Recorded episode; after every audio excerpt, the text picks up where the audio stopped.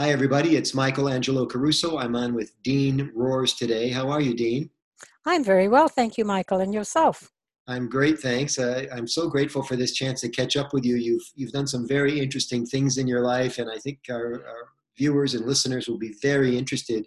Before we get started, I want to remind everybody that if you're watching on YouTube, we always like your likes and your comments and your enthusiasm for the channel. Let us know what's working for you, and we'll get you more of the same. Uh, I also want to encourage you, if you are doing any kind of speaking or presenting, to join my Present Like a Pro group on Facebook. Uh, Dean is with me today because she does a fair amount of speaking for an organization called Rotary International. In fact, she is a past vice president of the greatest service organization in the history of the world. Thank She's you. with us today from, is it Vancouver, British Columbia? Yeah? That's correct. And uh, Beautiful, sunny British Columbia. Well, good for you. It's, you know, it's, it's sunny somewhere, as we say in Michigan this time of the year. Well, I'll make you envious by saying it's 17 degrees out and it's absolutely magnificent. That's 17 Celsius, I assume. Celsius, yes, Okay, yes, yes.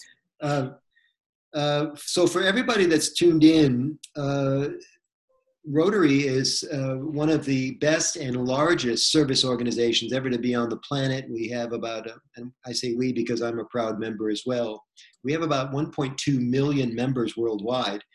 And I mention that because I want you to know that, that Dean is at the top of the triangle for this great organization.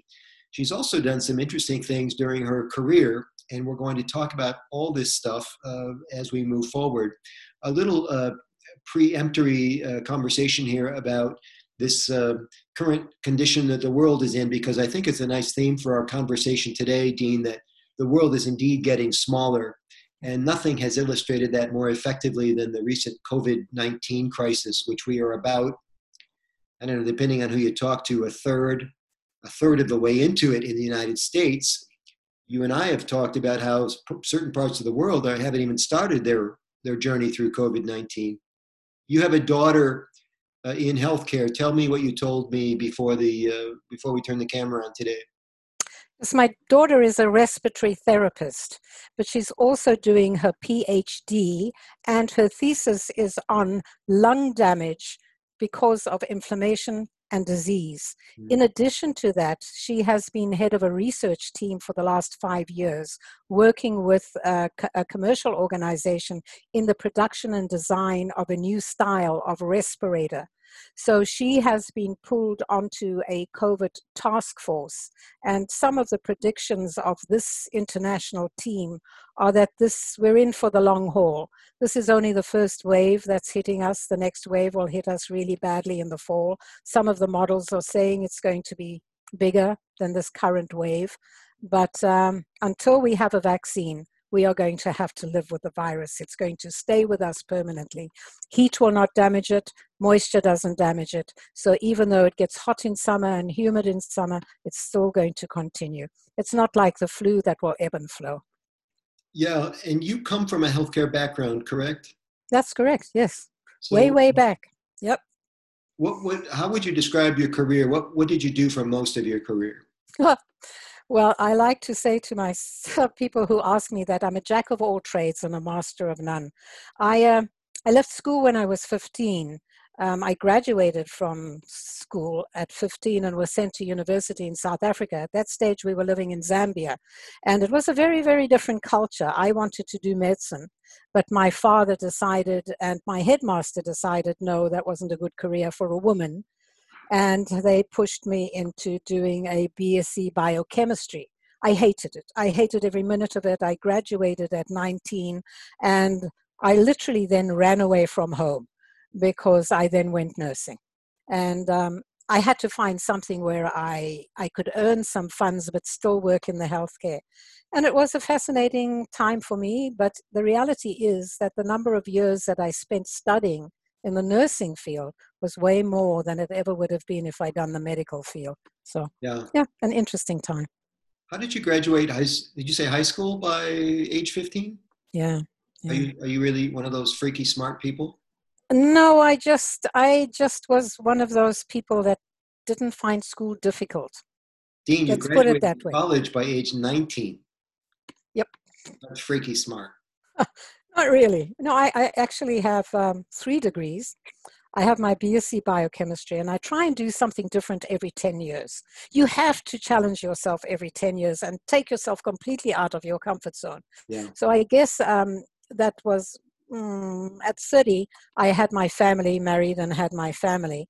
At 40, I did a degree in uh, uh, my BA Fine Arts, majoring in sculpture of all things. I wanted to be the best painter in the world, but my my lecturers looked at me and said, "Oh, you're far far better," because I I, I was doing ceramics at that stage. So I guess I had the tactile feel for something which was more three dimensional. So I graduated with honors in in uh, in sculpture, and never did anything with it other than my ceramics. And then when I was um, 60, um, at 50, we immigrated. We immigrated from Africa to Canada. At 60, I did my degree in nature conservation and wildlife management because that was my dream as a child to be one of the great big African game rangers. Back to the egg. Good you got you. it. You got it. So I gave myself that gift when I turned 60 and I did my degree. And then I had to go to Africa and do the practical in the bush. And that was fascinating because I was way, way, way too old to be doing all of those physical things. But yeah. anyway, it, it was a wonderful experience. Well, then, I'm sure you're going to be around for a while, but what a wonderful life and all these this pastiche of of experiences that you've had.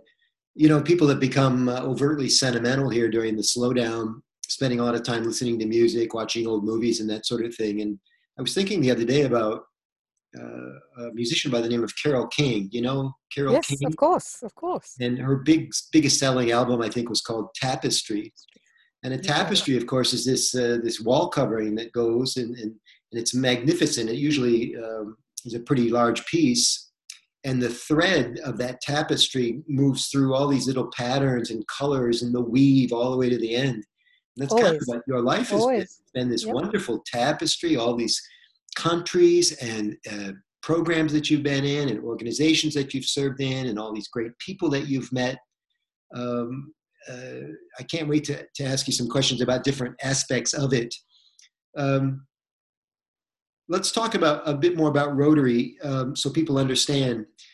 Uh, the number changes from time to time. But for our purposes today, we can say there are 35,000, 36,000 clubs worldwide. Mm-hmm. Which Rotary club do you belong to? I belong to the Rotary Club of Langley Central. We're a club that's more than 50 years old. We're, uh, we're about 58 members. It's what we would call a legacy club. It's okay. made up more of older members, more mature members, people that have been in Rotary for a fairly long time. It's yeah. done in a very traditional style. Okay. Um, so it's it's a great club, full yeah. of energy, quite sacrilegious at times right? and, and of course, good. we know each other through Rotary. I belong to the Troy Rotary Club here in Michigan. We are a very immature club. I love that. I wish we were. I wish we were. We need a. I'm just we kidding. need to combine. I'm yeah. just kidding. We we uh, all clubs have their own personalities, as you know. Uh, but I mention this because anybody that's watching, of course, there, there's a Rotary Club near you, and if you're interested yes. at some point in creating a more of a tapestry for your life, where you have more interesting experiences, I will tell you, and I don't need, I'm not telling Dean, I'm telling listeners that, um, that joining Rotary enriched my life in ways I could never predict because I was meeting people I wouldn't normally hang around with. And at first I was like, is this the place for me? But then I became so grateful for those relationships. And of course, Rotary has a, a lot of uh, experiences waiting for you outside the club as well. Um, when did you join Rotary? I joined. Okay, now, now, now you're taking me back to the day I was born. I was born into Rotary. My father was a Rotarian, and my mother was the queen of what was then Rotary Anns, right? Sure. And I must admit, growing up in a Rotary family, I hated Rotary with a passion. I, I, served more cups of tea than you have ever drunk in your whole life combined, purely and simply because I was always voluntold by my parents to come and help with their projects and things. And then what did I do? I married a Rotarian. So I didn't have much of an option. You should have never done that. when women were allowed after the court case in California, because it took a Supreme Court case to actually permit a woman to join Rotary, which is sort of one of the dark ages of Rotary. Um, it was in 1989. I joined Rotary on the 1st of July, 1989. But I honestly cannot say that I became a true Rotarian until about the year 2000. There's a difference between being a member of a Rotary Club and then having your passion button pushed and actually understanding what Rotary is about. What happened in 2000 that, that well, that's when I went off to Africa and I did my adventures okay. in the bush and became the African game ranger okay. and um, found, found a community that had the most horrendous beliefs that if, um, if a man was intimate with an underage girl, he was protected from AIDS. So the rape incident within that community was huge. No little girl was safe. And I saw a mother's tears one day because she didn't know if her daughter was going to be safe. Mm. And um, it, it, it, it absolutely changes you when you suddenly realize, oh my gosh, I have a knowledge of this, but what am I going to do about it? But then you think to yourself, I'm only one person how do I challenge a community in a belief like mm. this? Right. And I came home to my Rotary Club and I spoke to my Rotarians. And oh my gosh, they banded together, they lifted me up. And we've now built four huge schools in that area. Little girls are safe in boarding schools. We've changed the belief in a community. Yeah, it's and wonderful. it's it's tremendous. I didn't do it. Rotary did it. But it needed a task force of people coming together and a spirit, and that's yeah. Rotary. Uh, preview of coming attractions, everybody. Dean was involved with a um, um, first time world changing event in South Africa some time ago. And we're going to talk about that in a minute. It's going to be the reason most people dial into this because of the way I'm going to title it on YouTube and that sort of thing. But I wanted to provide some context because the story by itself, without the background of who you are as a person, or or maybe even how that's helped shape you as a person, I think we have to talk about all that stuff first. One of the other themes that seems to be emerging in our little convo today is this idea of the world getting smaller, um, and us living more as a community and less like islands. So you already talked about this idea of going back to Africa, seeing the world as differently you're not alone anymore. You can tap into the power of this large service organization called Rotary and get things done and help young girls on the other side of the planet. All that's fantastic.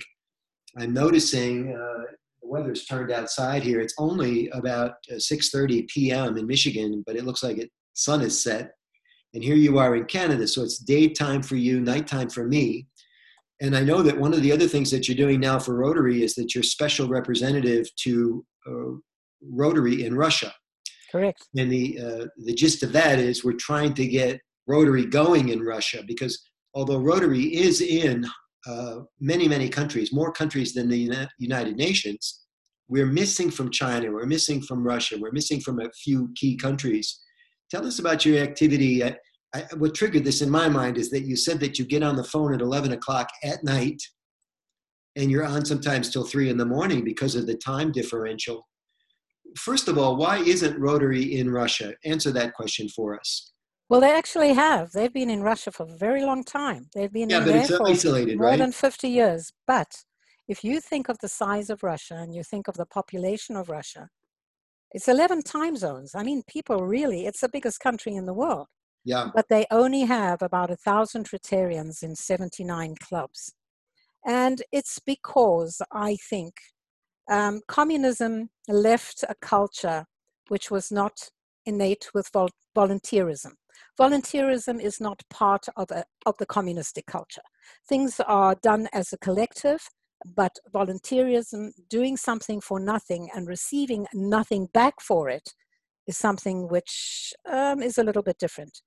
In the other area, it is Rotary is considered a Western organization, an American organization, because we are centered out of Evanston near Chicago. So those were two of the factors which were limiting. So there's a distrust of the Western side, and there's the lack of volunteerism. Thirdly, in Rotary, we draw our membership from, you could say, the upper third of society. Things have changed a little bit, and we are now involving far more um, social levels of people. But in, in, in the past, it was people of influence, people with money, people who could make things happen in a way. It wasn't just a hands on. And in Russia, we draw our membership from the middle third of society because you kind of don't really want the oligarchs and those kind of people to be Rotarians. So it's a different society. It's uh, money's different. You, you have you have the upper the upper class uh, influential uh, uh, financially sound people, but an average doctor earns less than what um, our minimum wage is in this country. Oh. So it's it's quite dramatic. It's quite dramatic. So let's back this up for a second. Did uh, just again perspective and context. You said that in Russia it tends to be the middle third of society that joins Rotary, and, and did you did you say something about the rest of the world where what third is what third of the uh, uh public um, are pulling rotary from well it was always business and community leaders the top it was third. always it was the top third yes. you think it still is the top third no not anymore things have changed is it things the middle third i think from both in more ways than one okay. and we we mustn't forget about the power of our recently retired affluent societies. Yeah. So many people can retire at an early age and now want to do humanitarian service. And I think that's a huge force that's helping us in Rotary at this time. So, yeah. Yeah. So, back to the countries that are not yet uh, uh, fully immersed. That do not Rotary. accept Rotary. Yes, they that don't trust countries. Is that true? Well, it's countries like, if you think they're mostly countries that are influenced by communism. Yeah. Um, you have Cuba, you have Vietnam, you have China, right? You yeah. have those sort of countries are closed countries. North we Korea. are not in countries if a country will not allow us in. North so Korea? it is a political decision. North Korea, no, but we are strong in South Korea. So Vietnam is still communist, correct? Correct. Are we in Vietnam? Nope. Okay. And the reason I, I, I, wanted to clarify that is because you said something very powerful. You said that you said that these people, mostly in communist countries, they're not familiar with the concept of doing something for nothing. Correct. Is that because most of the things that are done for them they get uh, it anyway. Yeah. Yeah. It's it's you know it's handed over. How yeah. they think yeah. about volunteerism. Yeah. Yeah.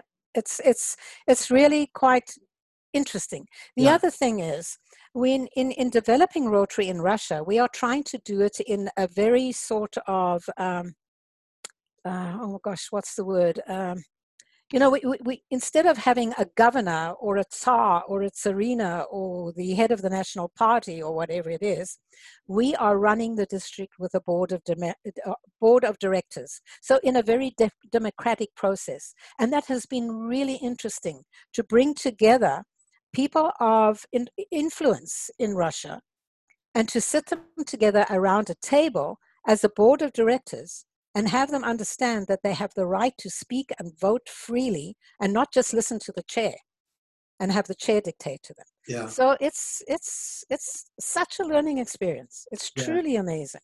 Good for you. Well, you got the right person on the job. That's you. Oh, thank you. I don't know if they always think so because they call me Baba Yaga. Now, Baba Yaga is a fairy book character. She's a witch, and she lives in a house which runs around on chicken legs. She l- flies through the air in a mortar, and she carries a pestle, pestle, right? So she either beats you up and grinds you down with a pestle, or else she promotes you if she likes you. So, uh, not exactly a right-handed compass, is it? so in uh, some ways it's complementary because they do listen when i speak so yeah let's talk about uh, a, a, very important moment um, in the world i assume it was i've seen an article where you were interviewed about this is what gave me the idea to ask you to do this interview today and thank you very much you were in south africa working in the same healthcare facility as Dr. Christiaan Barnard, who some people may Yep. recognize as a pioneer in open heart surgery. Oh, heart transplants, yes, heart transplant. transplants. Because this was the first, you were involved with the first open heart transplant of a person who survived, right? Correct, correct. There was one previous surgery in the US, but the patient did not leave the OR.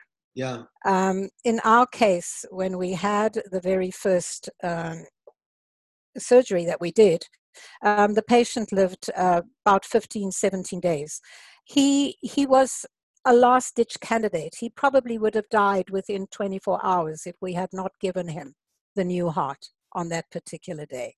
So he was not the ideal candidate in any means, but as a first time on a human, I guess, you know, it's a last ditch resort. You, you're prepared to take that chance. yeah, what a And, uh, fascinating moment in history. And as I recall from the article, you weren't actually supposed to be in the room. Something happened that pulled you in. Can you tell that story? Well. I was a very lowly, lowly uh, person on the totem pole. I just happened to be in the OR um, rotational calendar at that stage and had been in, in peripherally involved with a heart transplant team on some of the, the experimental work that was done previously and, and so on. And I worked in the cardiac unit. So that is why um, I was on rotation that particular day. And you honestly don't plan for something like that because you're waiting for a donor. And this was a young woman who was killed in a motor car accident. And they, well, she was so brain dead anyway. So they, um, they, they, they had, uh, the family were willing to donate her heart. So there was no choice as to a time or a date. And um, I just got the phone call very early that morning saying, it, in fact, it was a knock on my door because I was living in the nurse's home. And um, it was, come on, come on, it's all goes. We are doing a transplant today and you need to bring your services. So I was just the low person on the totem pole. I ran in and out. I fetched things. I wiped doctors' brows. I brought in swabs. I counted swabs. I, I was not physically part of that team standing at the table, but I was in the OR that day. Is And there it an- was a uh, name uh, for the person who does that? Do they? Is it a fancy name or is it just a cis? Yeah, you just you just the swab nurse or the runner or whatever they want to call you. So Mhm. yeah, so people keep thinking that it was such an uh, you know momentous job that I did, but no, I didn't. I just did what I was told to do that day. You were in the room, man. You got it. Take us Yeah, inside the room. 1967. Take us inside the room. Everybody must have known this was. Uh, I mean, we think of open heart surgery now or transplants as uh, almost routine. I don't- Common, that's common true. knowledge. Yep. yeah. Okay, so back Yeah. then, this is this is what everybody goes in. This is a, ex- another another series, another in a series of experiments, and this guy's probably not going to make it anyway. Because nobody Yep. knew that it was going to be successful. Well, Christiaan Barnard himself was an, a tremendous innovator. He, he was a visionary, but he was also a man of huge courage, uh, but a very aggressive character as well. I mean, if he was going to do something, he was going to do it. He was not always a very nice person, Mhm. but you needed that strength. I think that strength uh, to be able, your strength of commitment within this, to to to challenge yourself in something like this. He had an incredible group of people working with him, and sometimes his brother Marius Barnard does not get the respect or the time of day that he needs. But Marius was the steady, calm, cool one. Um, Prof was very volatile. Um, he would explode, he would shout, he would scream, he would throw his instruments around in the OR. But Marius was the cool, calming, steadying influence that Was kept Marius that team on his place. heart surgeon or Yes, He was a cardiac surgeon working alongside his brother. Yes, Okay. yes. And then the fascinating thing about this at the university, where they were doing the study and the research uh, first on on baboons on you know monkeys and apes and things like that but on the baboons uh, they had a laboratory technician an african gentleman and he actually trained the heart surgeons eventually because he designed instruments he designed techniques and this is a completely unschooled untrained man Hmm. He was amazing. He was amazing.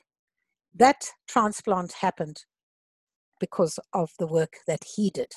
Yeah. Not only the professor and his team, but what that man did as well. And he does not get any any recognition for those. Where things. did this uh, Where did this procedure, this surgery, take place? At Groote Hospital in Cape Town. It's called University Hospital. Groote Schuur, which means a large barn in Dutch. Okay. Groote Schuur Hospital. Dutch is the native language of South Africa, correct? Well, it's a Dutch derivative. It's called Afrikaans. Yes. Afrikaans. Yeah. So the world is getting smaller. I, I come to yes. Rotary through a group study exchange to a place called South Africa and visited Cape Town. Um, and this, this open, this uh, heart transplant uh, that happened in one little place in the world has now been performed all over the globe. Um, and I think it's worth mentioning as we wrap up our interview today that that life is not just science, but life is a, is a is about making the most of iterative experiences. So they they try a bunch of heart transplants and nobody lives, and you guys do it in Cape Town on that day, and the guy fortunately lived for three weeks. That's correct. And the next one lived for much longer, and the next one much longer than that, because that's when they started battling the rejection the physical rejection of the yeah. foreign body in the know, body. Fine tune yeah. the regime and that sort yes, of thing. Yes, they did. The medications and the rejection, um, you know, uh, uh, treatment that they needed to do. So yeah, interesting times. Interesting times. Bringing our conversation full circle, here we are muscling our way and sometimes blindly finding our way through our first uh, COVID. No, the novel coronavirus, novel meaning new, but it's kind of a dress rehearsal for the next time around. You know, I, have told a lot of people we're very fortunate that this this has been kind of a mild illness. It's, it's sad that so many people are losing their lives and and being negatively impacted, but it's not like it was flesh-eating disease. Imagine if it was a, a worse thing with an even higher fatality rate. But this is going to help us get ready for next time. Well, we've had the dress rehearsals with Ebola, with yep. N1H1 N1H1 killed far more people than the world is even aware of. And uh, now with um, with COVID, with with the yeah. coronavirus, I mean, it's it's something that's a way of life. We are just too many people in a very very polluted planet, and um, our our world is different. We have to live in a different way. Well, we're fortunate to have people like you uh, influencing. Uh, influencing industry, influencing service, influencing uh, across continents. We're, I'm, I'm so glad to know you and so proud to know you. No, Michael, it's my privilege. It honestly is. I always feel so blessed. Who ever thought that this old dame from Africa, right, would be able to do the things that she is doing in life? You know, to be able to sit with presidents of countries and talk with them, to meet people like Putin, like like like Justin Trudeau, like you know Donald Trump, like all of those guys. Whoever would have thought? I, I sometimes think, oh my gosh, if my parents could see me now, they'd never believe this rebel child of theirs is doing yeah. what she's doing. But you know what? Rotary showed me the way. And that's been an amazing experience. Well, I'm going to put links to uh, things that we've talked about in what we call the show notes of the, the YouTube video, including uh, links to rotary.org uh, so that uh, people can learn more about this great organization and, and maybe sign up for it. And, and we'll put them to work just like we put you to work so many years ago. You're welcome. Thank you so much for being on with us today. And uh, thank you for watching, everybody. We'll see you uh, uh, in the future. And if you want to see more of these new videos coming up, just remember to like this channel and subscribe. Thanks, everybody. Thank you, and goodbye.